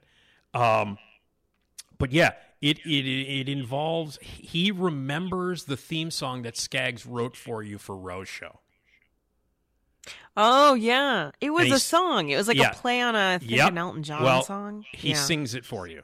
Yes, it is. oh It's- wow, it's- he remembers it. Yeah, okay. Yeah. So I'll play that, but it is a, it is an well obviously it's a it, it's a it's it's a takeoff on Levon because your last name is Leon, Mm. Mm-hmm. and that's the way Skaggs' brain works. brain works. Um, and this is the one he would, I believe, he would sing it to me. Like he Yep. would before before he made the song and recorded anything. He would just see when we would see each other in the hallway. he would just sing. Mm-hmm. and, and then it became a theme that was played on Roe Conn's show in the afternoon when you did Yeah. when you first started at uh, the car wash and you worked Yeah. with him. Well, Dan from Bartlett, I didn't remember to load up your voicemail, and I don't want to take a chance on trying to get it and then disconnecting everything and screwing up the whole Right. thing. Right. So Next we'll time. definitely next, Next time. We But got anyway, time. and, and then uh, you know I, I messed this up. So Harrison Ford says Get the fuck out of my house. So. That's and, and of course God damn it, Nick. that's right. yeah, there you go. that's the one God right there. damn it, Nick. Yeah, yeah. Get the fuck out of my house. There you go. So. all right. So, but we do have. Uh, I want first of all to mention an email that uh, one of our subscribers, uh, Carrie, sent. Carrie, uh, Carrie Lindsay is her name. Mm-hmm. And just briefly, I'm not going to read the whole thing. Uh, uh, it was it was a long uh, and really wonderful and heartfelt uh, email from someone who just discovered that we were back doing our thing, Oh, um, nice. and dates back a long time and was you know you know was there during the hard time and all that stuff. Whatever. The point is that she wrote a very lovely. Uh, and and really nice uh, email saying that she loves our podcast and is so glad that we're doing it. And she is now because we got a year's worth of podcasts. She just found us a little while ago, so she's playing catch up and she's sending Oh, yeah. emails, sending emails, going, "Oh my god, this was so good" from stuff like nine months ago. So, that's, so but she's catching up. So anyway, thank you, Carrie, for that lovely um, nice. for that lovely thing. So uh, there you go. All right. Um, and then uh, uh, then we do have this. McRib is back. That's right. Okay. Is it? Is it still? It is. No, no, Oh, no. okay. It's gone. It's gone. Oh, at it's New Year gone 'cause now. it- Oh. yeah, it's gone. Yeah. Now, Hmm. I do have a megaphone message. Oh, okay. This is from Rob with two B's, Rob K. Mhm. And this is his request. Now, I'll play it, and then again, I'll explain it. Okay. Got and it. if you again, if you have a megaphone message, I'm your megaphone message monkey. I will speak into the megaphone message, a joke, a message, uh, some sort of secret code, anything you want me to say into the meg- megaphone uh, mess- megaphone. And by the way, we're giving away a magic megaphone. Yes, you can have your own magic megaphone. That's right. That's right. Then record people. Exactly, and and we are giving that away at Zanies. We will we will be giving away a Zanies a, a megaphone, a, an actual mega, the same one that I'm holding in my hand right now. Uh, it'll be Mhm. autographed by me and Esmeralda, and more importantly, an actual celebrity, Dwayne Kennedy will uh, will also Yeah, autograph it. wear whatever's. Yeah. You can rub it off later. We won't. But uh, but I will speak anything you want into this megaphone, and uh, you can just email me with the instructions, uh, nickdpodcast at gmail.com. Okay, I'm going to play the. Are you ready, Esmeralda? I'm going to play Mhm, this uh, current message that Rob with two B's, Rob K, wanted me to play. Here we go. Jerry, it's Frank Costanza. Mr. Steinbrenner's here. George is dead. Call me back. Jerry, it's Frank Costanza. Mr. Steinbrenner's here. George is dead. Call me back. So Jerry, it's Frank Costanza. Mr. Steinbrenner's here. George is dead. Call me back. So that's from. Okay, so that- that's clearly from an episode of Seinfeld, and it's actually one of my favorite moments in S- in, in Seinfeld history. Mm-hmm. Um, and it's self-explanatory. It's it's uh, uh, it's Jerry Stiller as uh, George Frank Costanza. Yes. Uh, they think that George is dead, and his, hi and he calls up and leaves a message on George's or on on Jerry's machine, and the and the message is just this. It's just this. Jerry, it's Frank Costanza. Mr. Steinbrenner's here. George is dead. Call me back. So that, that's how he, that's how his son is dead, and that's how. Now he wanted me. So Rob wanted me to do this, but I, I, you know, when when we normally get quotes, you know, or scenes from movies or TV shows, I Mhm. usually record it from the actual thing. Right. But this is me. That was me, obviously. If you can't, if you can't yes. tell, that I, was me. I was like, "What? Jerry Stiller is alive?" Yeah, Uh, but Jerry Stiller. But but it's sa- here's and you'll understand why I chose to actually say it into the magic megaphone myself. Because it would have been garbled. Because here's the real clip. Listen closely, Esmeralda. This is the actual real clip from that episode where they think George is dead.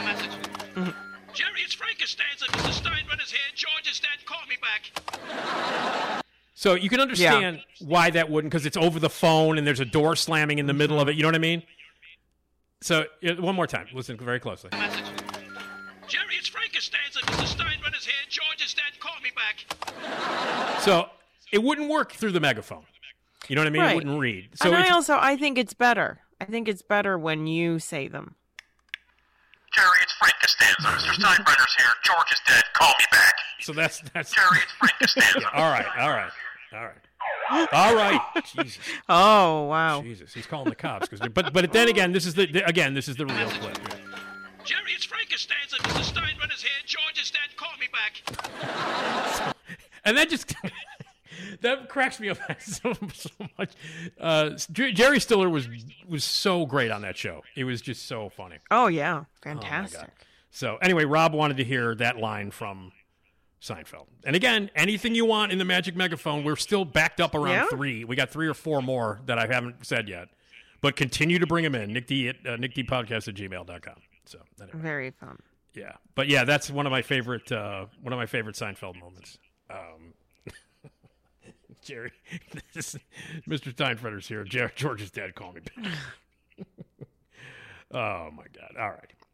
So um, we were talking about heroic celebrities Mm-hmm. the the last uh, couple of episodes, and now we're going to go the opposite. We're going to go celebrity drama and scandal because that's always fun, right? I like that we were like, no, we talk about them as heroes. Now Right. we're like, now we're gonna Now we're talk. not- about exact. Now it's like fuck them, you know. And now we're now we're just gonna talk shit about That's them. right. That's right. uh, hey, by the way, my dad's uh, coming in to tell a joke at uh, at the end of this. Oh, nice. Yeah, yeah, yeah. Hi, yeah. I'm Keri Yeah, Russell, I know. and Keri. I love Nick's show. That's right. Okay. All right. Okay, so are you ready for? Uh, f- l- let me hear what you like in the celebrity drama stories that we have. So these are sort of like celebrity dramas and you know gossip and stuff like that. These are fun to talk about. And what what- did anything pop out at you in the in the celebrity drama category? Um, so, and I just saw this one. I didn't. Uh, I've never heard this, so this is fun. Oh, so it's new. Uh, okay. Yeah, Madonna got drunk and fell off of a stage. Yeah. Good lord. What does it say? and just the way that they say so the way that they they explain it too is, is kind of she um it was a concert in australia. She w apparently appeared to get good and liquored up on stage while dressed up as some sort of erotic victorian rodeo clown. Oh poor madonna. I mean she's got to let loose i guess. I guess. um, Um, I've never, I, yeah, I never heard about this, yeah. and I would um, think I would know her. You know, Well, you know, Madonna news. Yeah, she. The the thing is, um, she never really does that kind of stuff. She's not. No, I mean, she's. You know. Um, yeah, and what was this? But by the way, what what uh, what did she say at the end of this? What does it say? She moaned something. She said, "Someone please take care of me, please. Who is going to take care of me?" And Please, someone fuck me. She then attempted to ride, then fell off a tiny children's tricycle. Why was there a tiny chil- children's tricycle on the stage? It's Madonna. I don't. I don't. Uh, and then apparently, she claims that she was not drunk on stage. Uh huh. So Well- she was. She says, "Thanks for supporting me. Too bad people don't know the art of acting and Ah. playing a character." I see. Okay. Well, I will tell you this. Uh, so I will tell you. Yeah. I, I will tell you this. Um, she's not known for. She's never had any kind of uh, tabloid story concerning any sort of drugs or alcohol ever. Madonna.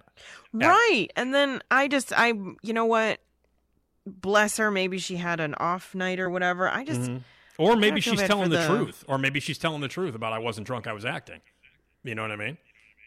true. But I I'm mean- also like, was that a good show?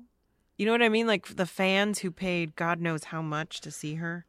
Yeah. Hey, by the way, speaking of that, do you remember uh they I think they just settled that Creed lawsuit just last week or something? What? Or they or it was the anniversary. No, I'm sorry, it was the anniversary. Do do you remember when Creed played like 20 years ago. Oh, and ago? he was like all. he was loaded. Scott Stapp was shit-faced. Mm. Oh, and then people sued. People sued. Yes, it was at the Rosemont or, or uh, the Allstate Arena. Oh, Here- in Chicago. It was in Chicago. Sue. It was in Rosemont. It's right around the corner from where we're going to be on January 17th at Zany's. Um, but yeah, so so Scott Stapp came out. This was at the height of the popularity of uh, of Creed. So this was like Yeah. 20 years ago. So it was like 2002. Remember when Creed how big they were in 2002? Oh yeah. And so, uh, and so, you know, the place is packed. There's like eighteen thousand people in a sold out uh, Allstate Arena, and Stapp came out shit faced, like he was loaded. Where he was like he couldn't see, the, he couldn't remember the words. He was mumbling. He fell on stage and was laying on his back on stage through entire songs. Couldn't remember it, and, and it was a complete disaster. And they had to cut the show short. Um, you know, I guess he they played for at least an hour, and that whole hour he was like flag, blah, blah, let me take you, ah, and he's falling all over the place, you know, and and there was a lawsuit that the the the people who paid money, the, the concert goers paid money to see. They sued Creed, and they sued the I, I don't know if it was Live Nation or whoever it was who sponsored the concert. Um, and then they settled it at some point, but that it was the anniversary, and I'll never forget it because like I was uh, vocally during my show at that time when I was doing my, my show on the car wash. I I am I'm a I'm a supporter of Creed. I happen to like Creed. Um, Okay. And I and I and during that time it was not popular for Mm-hmm. someone to say that they liked Creed. Uh, and, Sure, yeah. You know, especially someone of my age at that time. Mm-hmm. Uh, especially someone who like you know likes Black Sabbath and likes the real shit like Metallica. Uh, people would like, "Are you out of your mind? Why do you like Creed?" And I just was like, "I love Creed. I think they're great." Um, and I remember this because Judy Pielach, who was uh, in the news department back at the car wash back then, Mm-hmm. Her son went to that show because her son was like I don't know, 13, Oh. or, 13 or fourteen, so he's the perfect age Yeah. to like Creed, as opposed to you know like a near forty year old man like me uh, at that time to like Creed. Um, and so she, after this whole thing happened, I remember I was walking through the, I was walking through the newsroom. She comes up, she goes, "Hey, you!" And I'm like, "What?" And you know, you know Judy. she comes up and she goes, listen, what the hell is wrong with you? You, you- what was wrong with what was wrong with that Creed guy? Why, why was he, why was he drunk? And she's screaming I'm at me, and I'm, friend. no, exactly. She's screaming at me like I know know him. him. You know, just because I like the oh band. Oh my goodness. Judy Pielach went off on me like like I owed her money, you know, for the ticket, and was like screaming at me because Scott Stapp was drunk. I'm like, I got no control over the. And she's like, Well, you like that damn band? I'm like, Yeah, I do. but it's I'll a very mom that. thing to do. Yeah. To yell at someone and blame them like I had you have any control over what because because I was very the only famous one, group did. I was the only one who was stupid enough to actually vocalize that I liked the band on a fifty thousand watt radio station. I actually said I like Creed and talked about them a lot, and it became a thing on the show because it was a joke. Like my people Yeah. would call up and go, "You're an idiot," and my producer at the time, Andy Herman, was like, "Fucking idiot! Why would you? Why do you like Creed?" And it became a running gag. And so, of course, when I walked after this thing, this debacle happened, it was world news, and obviously, it just Mm-hmm. it happened in Chicago.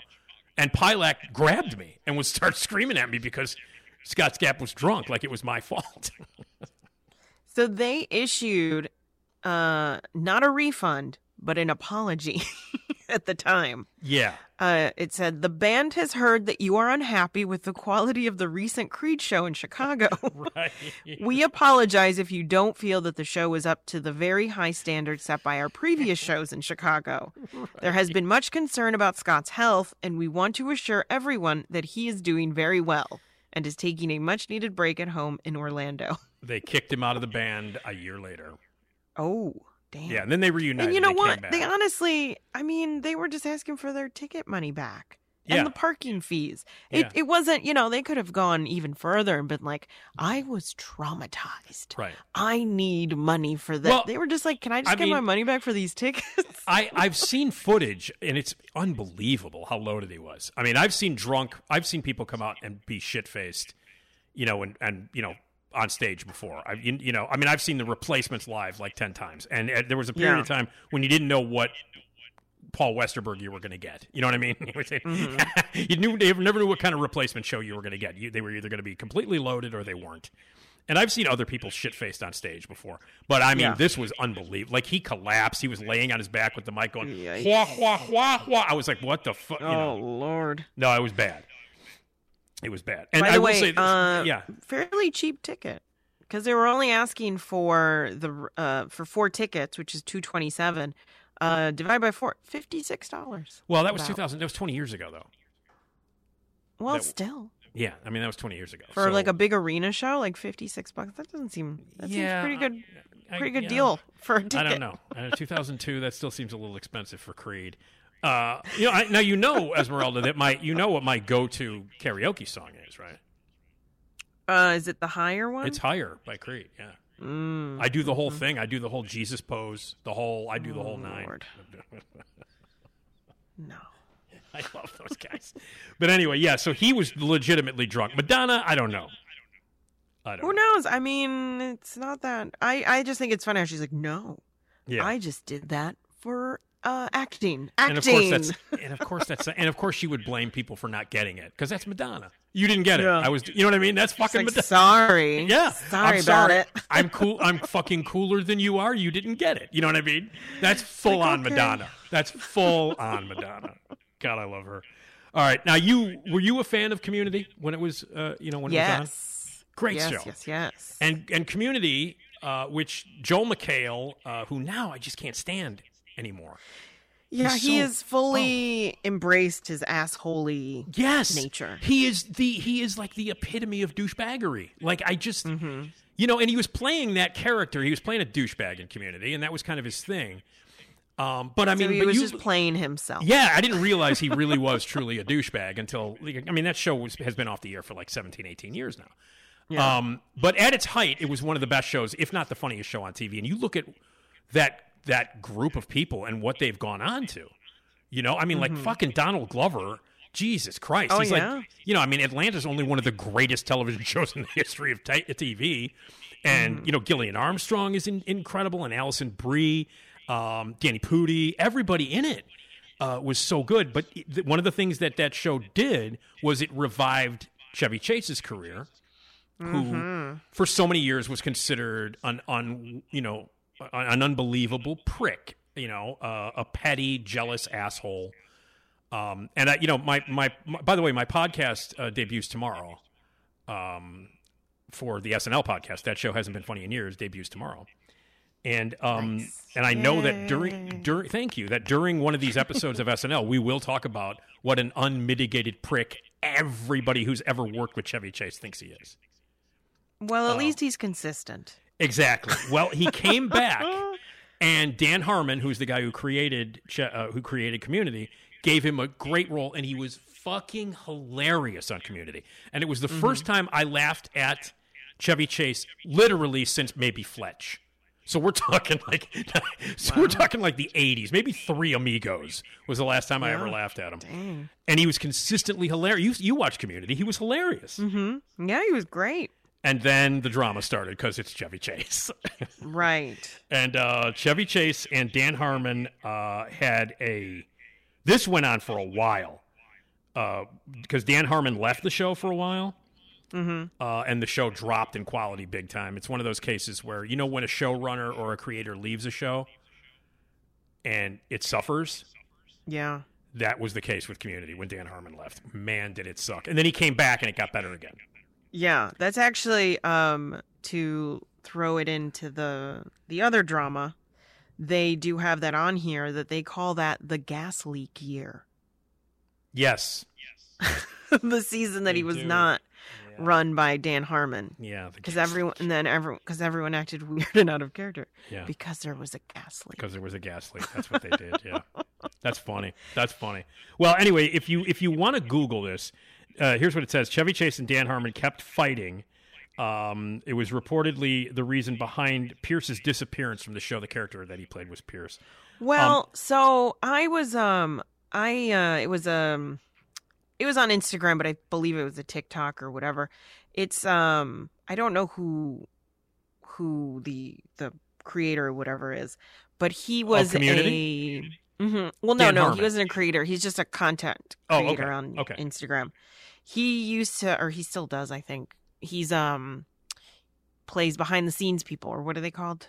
Extras. The extras. He was an Yeah. extra, but he was like a a regular extra Got it. in Yeah. community. He Yeah. was in like one of the groups of Mhm. students. Mhm. So he said he was there the day that um uh Chevy Chase got like kicked out, kicked out, kicked out. For, for after so many months of drama. Yes, because apparently he had said the N word Yep. and um the actress, I forget her name, Nicole Nicole, um, Yvette, Yvette Nicole Brown. Yeah, Yvette yes, Nicole. Yvette, um, yeah. she walked off Yep. and said that she was not coming back unless he was gone. Yep. And they escorted him out, Yep. and then then he died on the By show. the, yeah, Pierce died. Yeah, not not Chevy Chase. Chevy Yeah. Chase is still alive. Chevy Chase is still Yeah. alive. Uh, by the way, I, still I- I- alive. I, would like to mention I've read the book Live from New York by Tom Shales um, Mhm. a bunch of times. It is, it, without question, the best book ever written about SNL. Um, and is updated every few years to get stories about current cast members and stuff. Mhm. So it's a wonderful, wonderful, in- incredible book, and it's been my bible now that I'm starting this podcast. Right. I've been rereading it and going back, and it's this is not the first uh, uh, time that it it has been said uh, that uh, that Chevy Chase has used that wonderful world word. Uh, Wow. It's not no no no. It's not not the first time. How how did he not? How has he not gotten his ass beat? Like, Um, no, I know there there was a period of time, and I will say this: there was a period of time, like in the '70s and early '80s, when saying that word, although not acceptable, was forgiven. You know what I mean? Like it was Mm, it was so okay. ubiquitous. There was a period of time, especially in the se- no, especially in the '70s. forgiven by who? Well, uh, you know, I mean, but it was more. It wasn't. No, seriously, it was more. It was more. It was heard a lot when I was growing up. That word was said a lot, um, and uh, you know, it was more. It was like in the stuff that I grew up watching. I I would go and see black exploitation movies. I would go and see those kind of movies and hear the word a lot. And you, you know, at, when I was growing up, I knew it was a terrible word. But it was Mm-hmm. heard a lot, and you didn't like if you said it. It wasn't like, "Oh my god, this person is never going to be able to walk the planet again." It was horrible and offensive, but you know what I mean. It didn't have the kind of, and it should have, but it. But back in those days, a lot of things that people say that in the Well, 70s. also it's you know you're watching this in black exploitation movies, Right, of course. Who's saying the word? Right. Well, I mean, well, yeah. I mean, both, but, but everybody was saying it at that time in those movies and things like that, and it was not. And again, it wasn't good. Like if you go back and you watch something like Forty Eight Hours, Nick Nolte says it like seven, eight times in that movie. Um, and, and no, seriously, I know. And and but back that was 1982, and it was like, oh God, what a jag off. And then, but but you can't, you know, like obviously the heft of that word, it's a horrible word.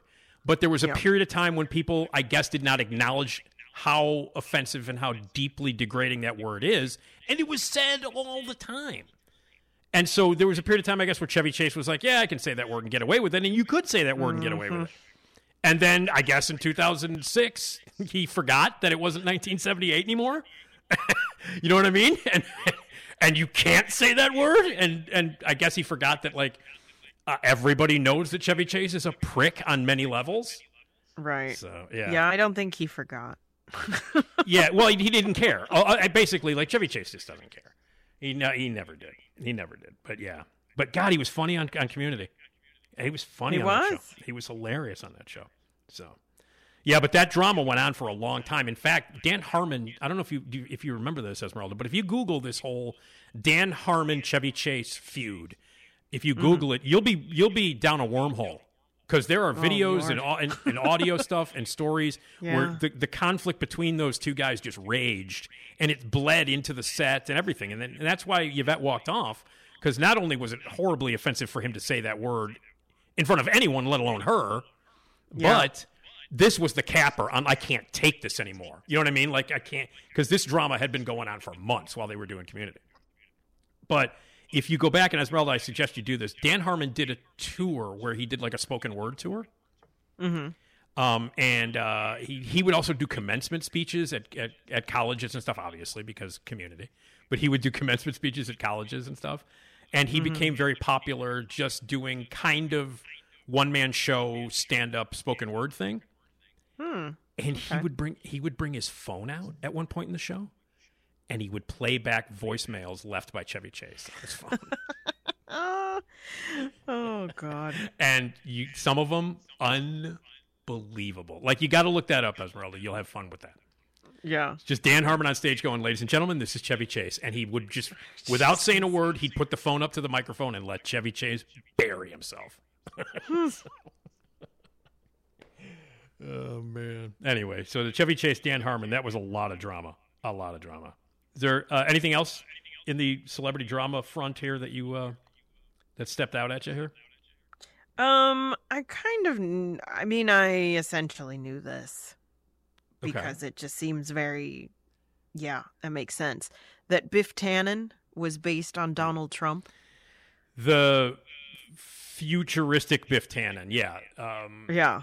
The the in, in in Back to the Future Part Two, essentially. Yeah. Um, That makes complete sense. Like, even back then, you're still like, you'd be like, yeah, that's Donald Trump. the the no, absolutely. And I mean, if if you if you remember, Back to the Future Part Two came out in 1989, and the 80s were a big decade for Trump as a celebrity, and his books came Right. out then, and he was Yeah. very New York, and he owned all the buildings, and his the caricature that was Donald Trump was kind of you know he was you know he I guess Ivanka was his wife at the time or whatever I don't remember exactly, Mm-hmm. um, but like he was like he had an affair with Marla Maples at that time. It was you know so he was in the '80s. He was a big you know tabloid guy. Um, and so yeah, Zemeckis wrote Biff Tannen, especially the scenes in part two where Marty McFly goes back to the to the 1985 uh, that's been changed, where like Mhm. Biff Tannen owns the big casino, and he's married to Lea Thompson, and she's got she had a tit job. He made her get a tit job. You remember all that? Yeah. That was all Donald Trump. And if you watch it now, it's like if you watch Back to the Future now, Back to the Future Part Two especially, and even Back to the Future, it, it you know Biff is based on him, but Back to the Future Part Two especially, all of that stuff in the casino, all of that stuff. You look at it now and you're like, that guy became our president, and he was like, if I remember, I'm not Right? mistaken, Ugh. he was running for office too, Biff, in that he was thinking about running for office in that movie. So I blame I blame Zemeckis for for all of it. Uh, But yeah, Biff Tannen based on Donald Trump, especially this. And, again, when was the last time you watched the second Back to the Future, Esmeralda? Oof. Um, eh, you know what? Sometimes it comes on TV. Yeah, Like I don't seek it it out, but it'll be yeah, it'll be on TV. I'll be like, oh, no, watch it for a bit. I watch all three. I love all three of them. Um, you know, I mean, the first one's one of the greatest movies ever made, but but that second one, when you get to all that whole dark section, it's really dark too, like really Yeah. dark uh, and disturbing. All of that stuff. You watch it and you're like, God damn it, that's Trump. That's ridiculous. And in, Back to the Future, you know, uh, part two, uh, you know, like Zemeckis kind of predicted Trump. Mm-hmm. And he also predicted that the Cubs won the World Series in 2015. Oh right. And they won in 2016, which, by the way, was the same year that Trump was elected. So I blame Zemeckis for all of this. He conjured it up. he manifested it with this damn movie. and he's like my favorite director, you know, and I, I blame his ass for all of this. But yeah, it was so weird. He he said that in, in according to Back to the Future, in 2015, the Cubs win the World Series, and you know Biff Tannen slash Donald Trump rises to power, and that all happened in 2016 in real life. You must feel so bad about it. Yeah. So anyway, all right, we've got so much more of this drama we can talk about the next time. Uh, but we got some uh, Japanese candy that we have to taste, uh, snacks here that we have to test, and my dad's going to stop by for a joke. So we've got. Um, w- explain um, what we have here. Let's let's do the candy first. Okay. So we were trying to figure out what this was before we started recording, and they're little candies that are in a foil pouch. My pouch, they look like little M and my pouch is shaped like the number seven. Yes. Um, and mine is shaped like a number eight, right. but seven pieces. Yeah. I don't know. Still 7 Your- pieces. Yeah, yours is shaped like number eight. You have seven pieces. Mine is shaped like number seven, and I have seven pieces. So you, did, but you did do a little research, and you we were trying to figure out. You were like going crazy because you were trying to figure out what is this? What's the meaning behind it? What did you find? Exactly. In, i what were your results in looking for this Japanese sort of what looks like M and M's? What do we? What, what did you find? So I found a couple things. One was uh, I didn't find anything with the num uh, number shape tinfoil, but there was one that was shaped like a key, like a skeleton key. Mm-hmm. Um, there's also a different candy um, that's on the tinfoil, and they're little round ones, but they do like fortune telling. So there's more writing on them, and they're like little sheets that you pop out the candies, and it's supposed to like tell your fortune when you pop out the candy. Um, all of this stuff is something called dagashi, Okay. which refers to cheap candies and snack food. So it's like penny candy. Okay, so dagashi. What you that's would what think the, of. It, it all Yes. falls under the umbrella of dagashi, which is like Japanese penny candy. Yes. So a lot of the stuff we've been trying has been dagashi. Dagashi. Okay, cool. I like that. I like that. So this is uh, well. I mean, it looks to me, and I don't know because haven't, we haven't tasted it yet. Let's give it a taste. But it looks like to me like we're gonna we're gonna taste something which would seem like an M and m right? Yeah. Yeah. They look like tiny little M and M's. All right, here we go. Yep, Mm-hmm. that's what they are. mm-hmm. Yep, that's what they are. They're little. They're M and M's. Mm-hmm. Which, by the way, uh, I'm doing another. I'm doing a taste test with my friend Marnie on the next Mhm. episode, Esmeralda. Mm. You know Marnie Shure. Mm-hmm. She is uh, the editor one, at, at um, the Takeout, which is a fantastic blog slash website where they do all kinds of great food related stories. Mm-hmm. And we like to do taste tests. You know, I, I feel like I'm cheating on you, Esmeralda, but we like to do taste tests together too. Um, It's fine. I'm okay with it. I know you are. damn it! Nobody's ever upset when I cheat on them. God damn it! Um, uh, but I, uh, we are going to taste test the crunchy cookie flavored M and M's. Mm. Have you tried those? No. Neither have I, and I'm going to try them. I've never really tried any of the crazy flavors. Yeah, well, she Marnie was like, I haven't tried them. Let's try them the next time we talk. So Friday on Friday's episode, Mm-hmm. Marnie and I will taste test the crunchy cookie M and M's. And by the way, Esmeralda, I'll bring some. Mm. uh, I'll bring some on Tuesday for you Ooh, okay. to Thank you. So even if I'm cheating on you, I'll give you a little love anyway. You know what I mean? Yep, okay, so these are right. these are basically M and M's. Okay. Mm-hmm. Now the next thing we've tasted before, The variations of it. tasty. No, they were good. They were very tasty. Yeah, very tasty. So this is a very this is something we've tasted uh, before. Explain again. And and by the way, I think of all the stuff that we've tasted, these are my favorite packages with the wacky characters screaming and stuff. I think these are my favorite packaging. Yes, they. So it's this little character man, and then on each one, it's always something different. Right. Like he's assuming some job, or he's doing something fun, Right. or and he's usually he's screaming. His eyes are his eyes are bugging out usually, and he's yelling. And and on this one that I'm looking at, he's a chef. He's got a spoon, and he's lifting the lid off of. Uh, and again, I always forget what those are called. The the oh, dome. really? Mine's a um. He's singing. Oh, okay. Mine is he's got a spoon and he's screaming and he's a chef. And he's lifting the thing off of the God damn it, I always forget what these are called. The domed lid on top of a plate when you reveal a dish. Oh, um, a damn it, what are those? cloche. Cl- Yes, that's it. God damn it, I always forget that.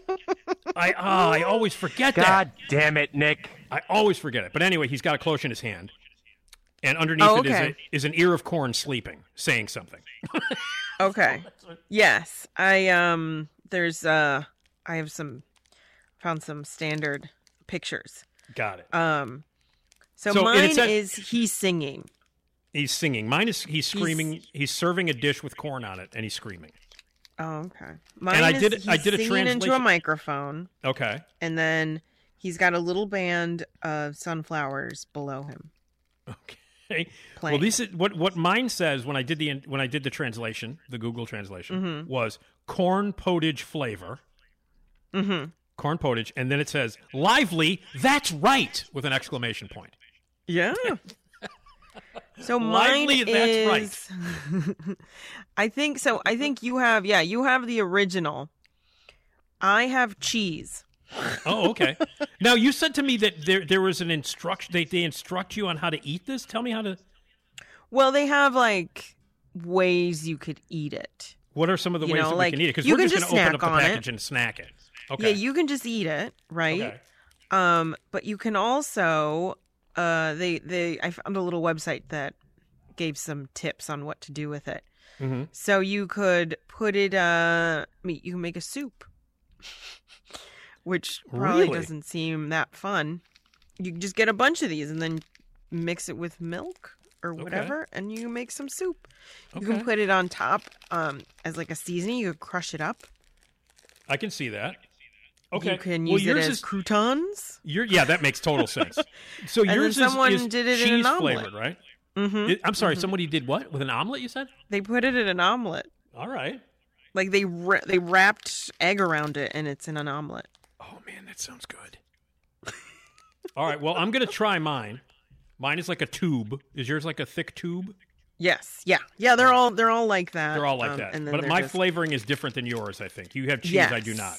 I have like corn. Yeah, yours and they're all corn. Yeah. But mine is pl- mine is plain. You have the cheese. Yeah, yours is like the original. My the original. Okay, here we go.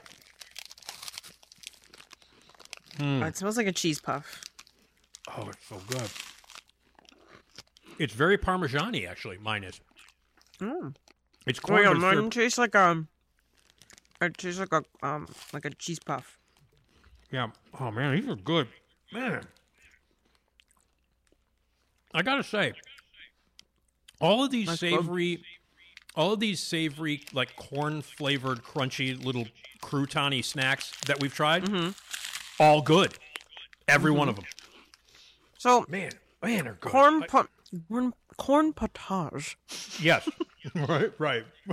is a it's a it's a corn soup. Mm, okay. It's a creamy corn soup. mm-hmm. So maybe that's why you're getting like milk or cheese, parmesan type of flavors. Absolutely. Yeah. Oh, it's good. It's really good. So yeah, you could get a bunch of these and make make a I really do cheap Let's do corn that. soup.